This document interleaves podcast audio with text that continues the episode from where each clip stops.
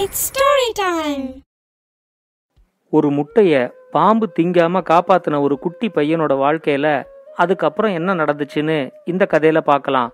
இது வரைக்கும் நம்ம சேனலுக்கு சப்ஸ்கிரைப் பண்ணலைன்னா உடனே சப்ஸ்கிரைப் பண்ணி பக்கத்தில் இருக்கிற பெல் பட்டனை கிளிக் பண்ணுங்க.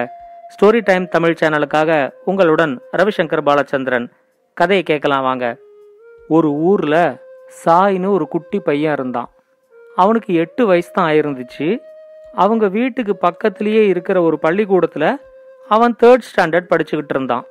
சும்மா இருக்காம எப்பயுமே துருதுருன்னு ஏதாவது பண்ணிக்கிட்டே இருப்பான்.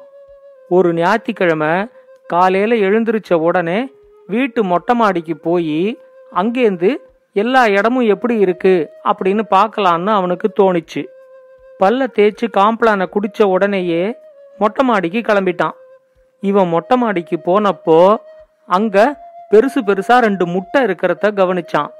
ஒவ்வொரு முட்டையும் ஒரு ஃபுட்பால் அளவுக்கு இருந்துச்சு. அதுல ஒரு முட்டைய ஒரு பாம்பு வேற திங்கிறதுக்கு முயற்சி பண்ணிக்கிட்டு இருந்துச்சு. சாய் உடனே அங்க இருக்கிற ஒரு கம்பை எடுத்து அந்த பாம்பை அடிக்க ஆரம்பிச்சான். உடனே அந்த பாம்பு பாதி முழுங்கின அந்த முட்டைய திரும்ப வெளியே துப்பிட்டு அங்கேருந்து ஓடி போயிடுச்சு. சாய் அந்த ரெண்டு முட்டையும் தூக்க முடியாம தூக்கிக்கிட்டு கீழே வந்தான். அவங்க அம்மா கிட்ட நடந்ததெல்லாம் சொல்லி அந்த ரெண்டு முட்டையும் காட்டினான். அவங்க அம்மாவும் அதுல ஒரு முட்டைய கையில எடுத்து பார்த்தாங்க. அந்த முட்டை அவங்க அம்மா கைய விடவே பெருசா இருந்துச்சு. வெள்ளையும் கருப்புமா பெருசா இருந்த அந்த முட்டைய பார்த்து அவங்க அம்மா ரொம்ப ஆச்சரியப்பட்டாங்க. இது எப்படி நம்ம வீட்டு மொட்டை மாடிக்கு வந்துச்சு? இது எதோட முட்டைனே தெரியலையே அப்படின்னு ரொம்ப குழம்பி போயிட்டாங்க. அதை நான் கண்டுபிடிக்கிறேம்மா அப்படின்னு சொல்லிட்டு சாய் அந்த முட்டையை ஒரு ஃபோட்டோ எடுத்து அதை வச்சு கூகுளில் தேடினான். கொஞ்ச நேரத்திலேயே அது வெளிநாட்டில் இருக்கிற ஒரு கழுகோட முட்டை அப்படிங்கிறத கண்டுபிடிச்சிட்டான். ஆனால் அது எப்படி அவங்க வீட்டு மாடிக்கு வந்துச்சு அப்படிங்கிற கேள்விக்கு தான் பதிலே இல்லை. சாய் உடனே அவங்க அம்மா கிட்ட இந்த ரெண்டு முட்டையையும் எப்படியாவது உயிரோட காப்பாற்ற முடியுமா? அப்படிங்கிறத கேட்டான். அவங்க அம்மா சொன்னாங்க இதுல ஒரு முட்டையில பாம்போட பல்லு நல்லா ஆழமா பதிஞ்சிருச்சு. அதனால பாம்போட விஷம் அந்த முட்டைக்குள்ள இறங்கியிருக்கும். அந்த முட்டைய காப்பாற்ற முடியாது. இன்னொரு முட்டைய வேணா அடகாக்கிற மாதிரி கொஞ்சம் சூடான வெப்பநிலையில வச்சு காப்பாத்த முயற்சி பண்ணலாம் அப்படின்னு சொன்னாங்க. உடனே சாய் அந்த நல்ல முட்டையை மட்டும் தூக்கிட்டு போய் அதை அவனோட ஸ்டடி லேம்புக்கு கீழே வச்சு கொஞ்ச நேரத்துக்கு அது மேல வெளிச்சத்தை அடிச்சுக்கிட்டு இருந்தான். கொஞ்ச நேரத்துல நல்லா வெயில் வந்த உடனே நம்ம வீட்டு கார் வெயில்ல தானே நிக்குது கார் சீட்டுக்குள்ள இதை வச்சிருக்கேன் அப்படின்னு சொல்லி கார் சாவியை எடுத்துக்கிட்டு கார் சீட்டுல கொண்டு போய் அந்த முட்டையை வச்சுட்டு வந்தான். மூணாவது நாள் வெயிலே இல்லைங்கிறதுனால வீட்டுல அயன் பண்ணி வந்த துணிகளுக்கு நடுவுல அந்த முட்டையை வச்சுட்டு சாய் தூங்கியே போயிட்டான். அடுத்த நாள் காலையில அவங்க அப்பா என்னது? அயன் பண்ணி வச்ச என்னோட சட்டையில எல்லாம் ஒரே முட்டை ஓடா இருக்கு. இது எங்கேருந்து வந்துச்சு? அப்படின்னு சத்தம் போடும்போது தான் சாய் முழிச்சுக்கிட்டு எழுந்திருச்சான். ஐயையோ ஏதோ பிரச்சனை ஆயிடுச்சு போல இருக்கே அப்படின்னு நினைச்சுக்கிட்டு சாய் அங்க போகும்போது அவங்க அப்பாவுக்கு ஏற்கனவே ஆபீஸ்க்கு லேட் ஆயிடுச்சுங்கிறதுனால அவரு வேற ஒரு சட்டையை போட்டுக்கிட்டு ஆபீஸ் கிளம்பி போயிட்டாரு. அயன் பண்ண துணியெல்லாம் விளக்கிட்டு பார்த்தா அங்க ஒண்ணுமே இல்ல வெறும் முட்டை ஓடா உடஞ்சு கிடந்துச்சு. திடீர்னு ஹால் சோஃபாக்கு அடியிலேருந்து ஈ ஈன்னு சத்தம் வர்றத கேட்டு சாய் அங்க ஓடி போய் பார்த்தான். ஹால் சோஃபாக்கு அடியில குட்டியா ஒரு கழுகு உக்காந்துக்கிட்டு இருந்துச்சு. அது அப்பதான் பிறந்த கழுகா இருந்தாலும் நம்ம ஊர் கழுகு மாதிரி பெரிய கழுகாவே இருந்துச்சு. அதை பார்த்த உடனே சாய்க்கு ரொம்ப சந்தோஷமாயிடுச்சு. கிடுகிடுன்னு பல்ல தேய்ச்சிட்டு காம்ப்ளானை எடுத்துக்கிட்டு மறுபடியும் அந்த கழுகு இருக்கிற இடத்துக்கு வந்தான். அந்த கழுகு இவனை பார்த்து ஈ ஈன்னு கத்திக்கிட்டு ஆறு வாய திறந்துச்சு. அதுக்கு ரொம்ப பசிக்குது போல இருக்கு அப்படின்னு நினைச்சுக்கிட்டு தன்னோட கையில இருந்த காம்ப்ளானை கொஞ்சோண்டு அது வாய்க்குள்ள ஊத்தினான். அது உடனே அந்த காம்ப்ளானை தூ தூன்னு துப்பிட்டு புசு புசுன்னு மூச்சு விட்டுச்சு. அப்பதான் அவங்க அம்மா அங்க வந்து என்னடா நடக்குது இங்க? அப்படின்னு கேட்டாங்க. இது ஈ ஈன்னு கத்துதேன்னு சொல்லி கொஞ்சம் காம்ப்ளைன் கொடுத்தேம்மா. ஆனா அதை துப்பிட்டு இது புசு புசுன்னு மூச்சு விடுது. அதனால இதுக்கு ஈ பூஸ்னு பேர் வச்சிட போறேன் அப்படின்னு சொன்னான். அவங்க அம்மா உடனே கழுகு காம்ப்ளான்லாம் குடிக்காதரா? ஏதாவது புழு பூச்சி எல்லாம் தான் சாப்பிடும். நம்ம வீட்டு கொல்லை பகுதியில் ஏதாவது புழுவோ பூச்சியோ இருந்தா அதை எடுத்து கொண்டு வந்து இதுக்கு கொடு அப்படின்னு சொன்னாங்க. உடனே சாய் ஒரு குச்சியை எடுத்துக்கிட்டு அவங்க வீட்டோட கொல்லை பகுதிக்கு போய் அங்க இருக்கிற மண்ணெல்லாம் கிளறி அதுக்குள்ளேருந்து ஒரு ஏழு எட்டு மண்புழுவை பிடிச்சுக்கிட்டு வந்தான். அதுல ஒரே ஒரு மண்புழுவை எடுத்து ஈபூஸோட வாயில போட்ட உடனே அது அல்வா சாப்பிடுற மாதிரி அந்த மண்புழுவை சாப்பிட்டுச்சு. மிச்சம் இருக்கிற மண்புழு எல்லாம் ஒரு பாட்டிலில் போட்டு வச்சுட்டு அதுக்கு அப்பப்ப பசிக்கும் போது ஒரு மண்புழு கொடுக்கலாம் அப்படின்னு சாய் முடிவு பண்ணான். அவங்க அம்மா சொன்னாங்க வீட்டுல கழுகெல்லாம் வளர்க்கறது உங்க அப்பாவுக்கு தெரிஞ்சா திட்டுவார்றா. அதனால இதை கொண்டு போய் எங்கேயாவது விட்டுட்டு வந்துரு அப்படின்னு சொன்னாங்க. சாய் உடனே இது ரொம்ப குட்டிமா இப்ப கொண்டு வெளியே விட்டோம்னா இதுக்கு தன்னால உணவு தேடிக்க கூட தெரியாது. அதனால இது கொஞ்ச நாளைக்கு நம்ம வீட்டில் இருக்கட்டும். நான் அப்பாவுக்கு தெரியாம எங்கேயாவது ஒரு இடத்துல வச்சு இதை வளர்த்துக்கிறேன் அப்படின்னு சொன்னான்.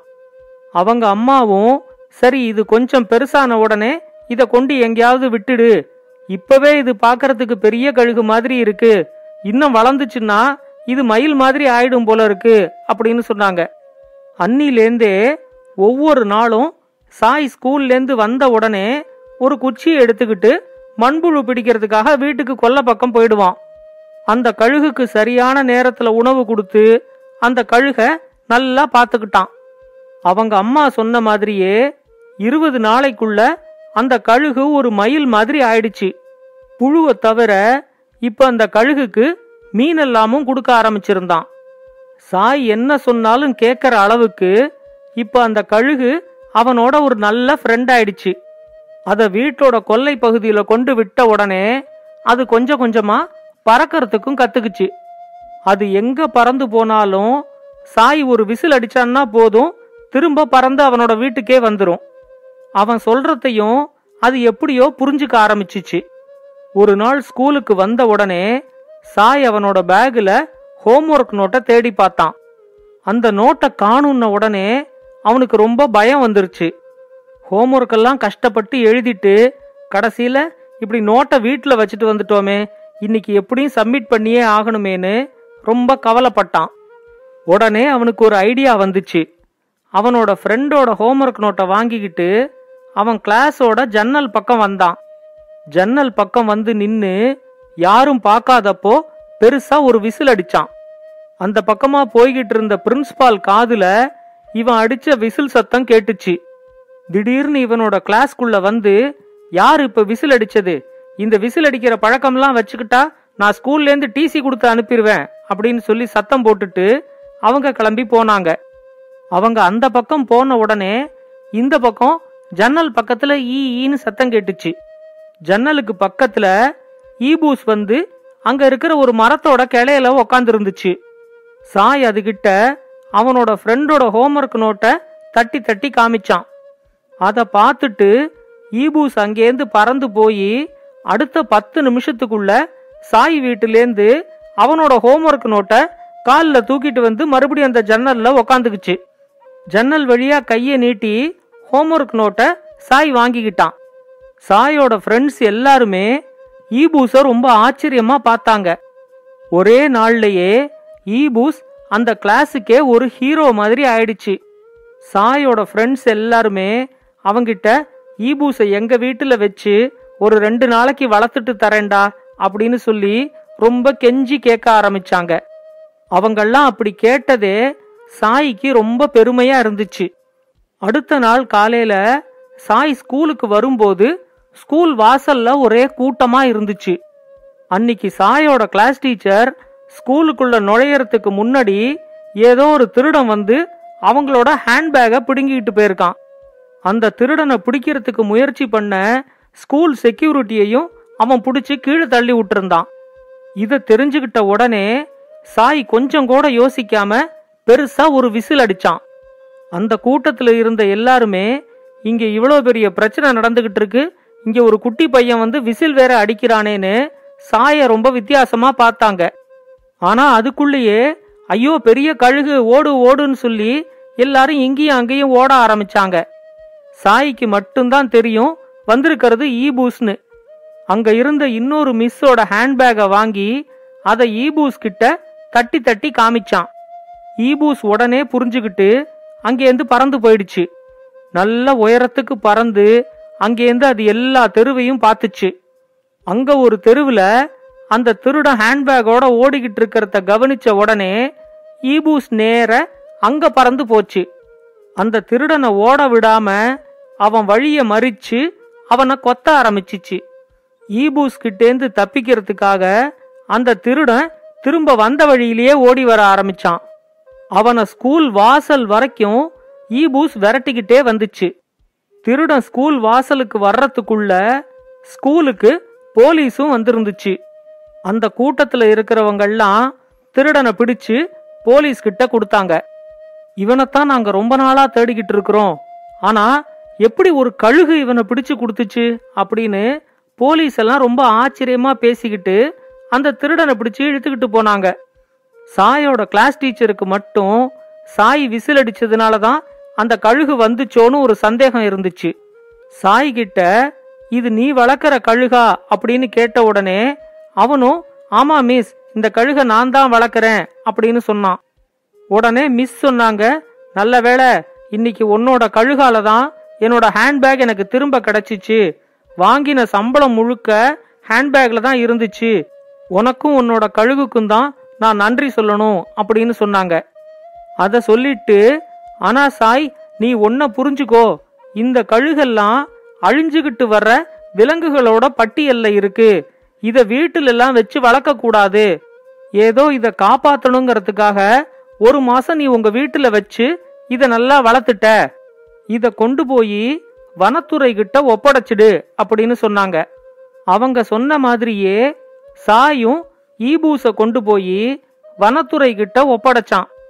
வனத்துறையும் ஈபூஸை வாங்கி அதை சாய் வீட்டுக்கு பக்கத்துல இருக்கிற ஒரு உயிரியல் பூங்கால வளர்க்கறதுக்கு கொடுத்தாங்க. இப்பயும் ரெண்டு வாரத்துக்கு ஒரு தடவை சாய் அவனோட ஃப்ரெண்ட்ஸை கூட்டிக்கிட்டு அந்த உயிரியல் பூங்காவுக்கு போய் அங்க ஈபூஸோட கொஞ்ச நேரம் விளையாடிட்டு தான் வரான். இந்த கதையை பத்தின உங்களோட கருத்துக்களை பின்னூட்டத்துல கமெண்ட்ஸா பதிவு பண்ணுங்க. இத மாதிரி இன்னும் பல நல்ல கதைகளை கேட்க ஸ்டோரி டைம் தமிழ் சேனலோட தொடர்புல இருங்க. நன்றி வணக்கம். இந்த கதை உங்களுக்கு பிடிச்சிருந்தா லைக் பண்ணுங்க கமெண்ட் பண்ணுங்க ஷேர் பண்ணுங்க. மறக்காம ஸ்டோரி டைம் தமிழ் சேனலை சப்ஸ்கிரைப் பண்ணுங்க. அப்படியே பக்கத்துல இருக்க அந்த பெல் ஐகானை கிளிக் பண்ணுங்க.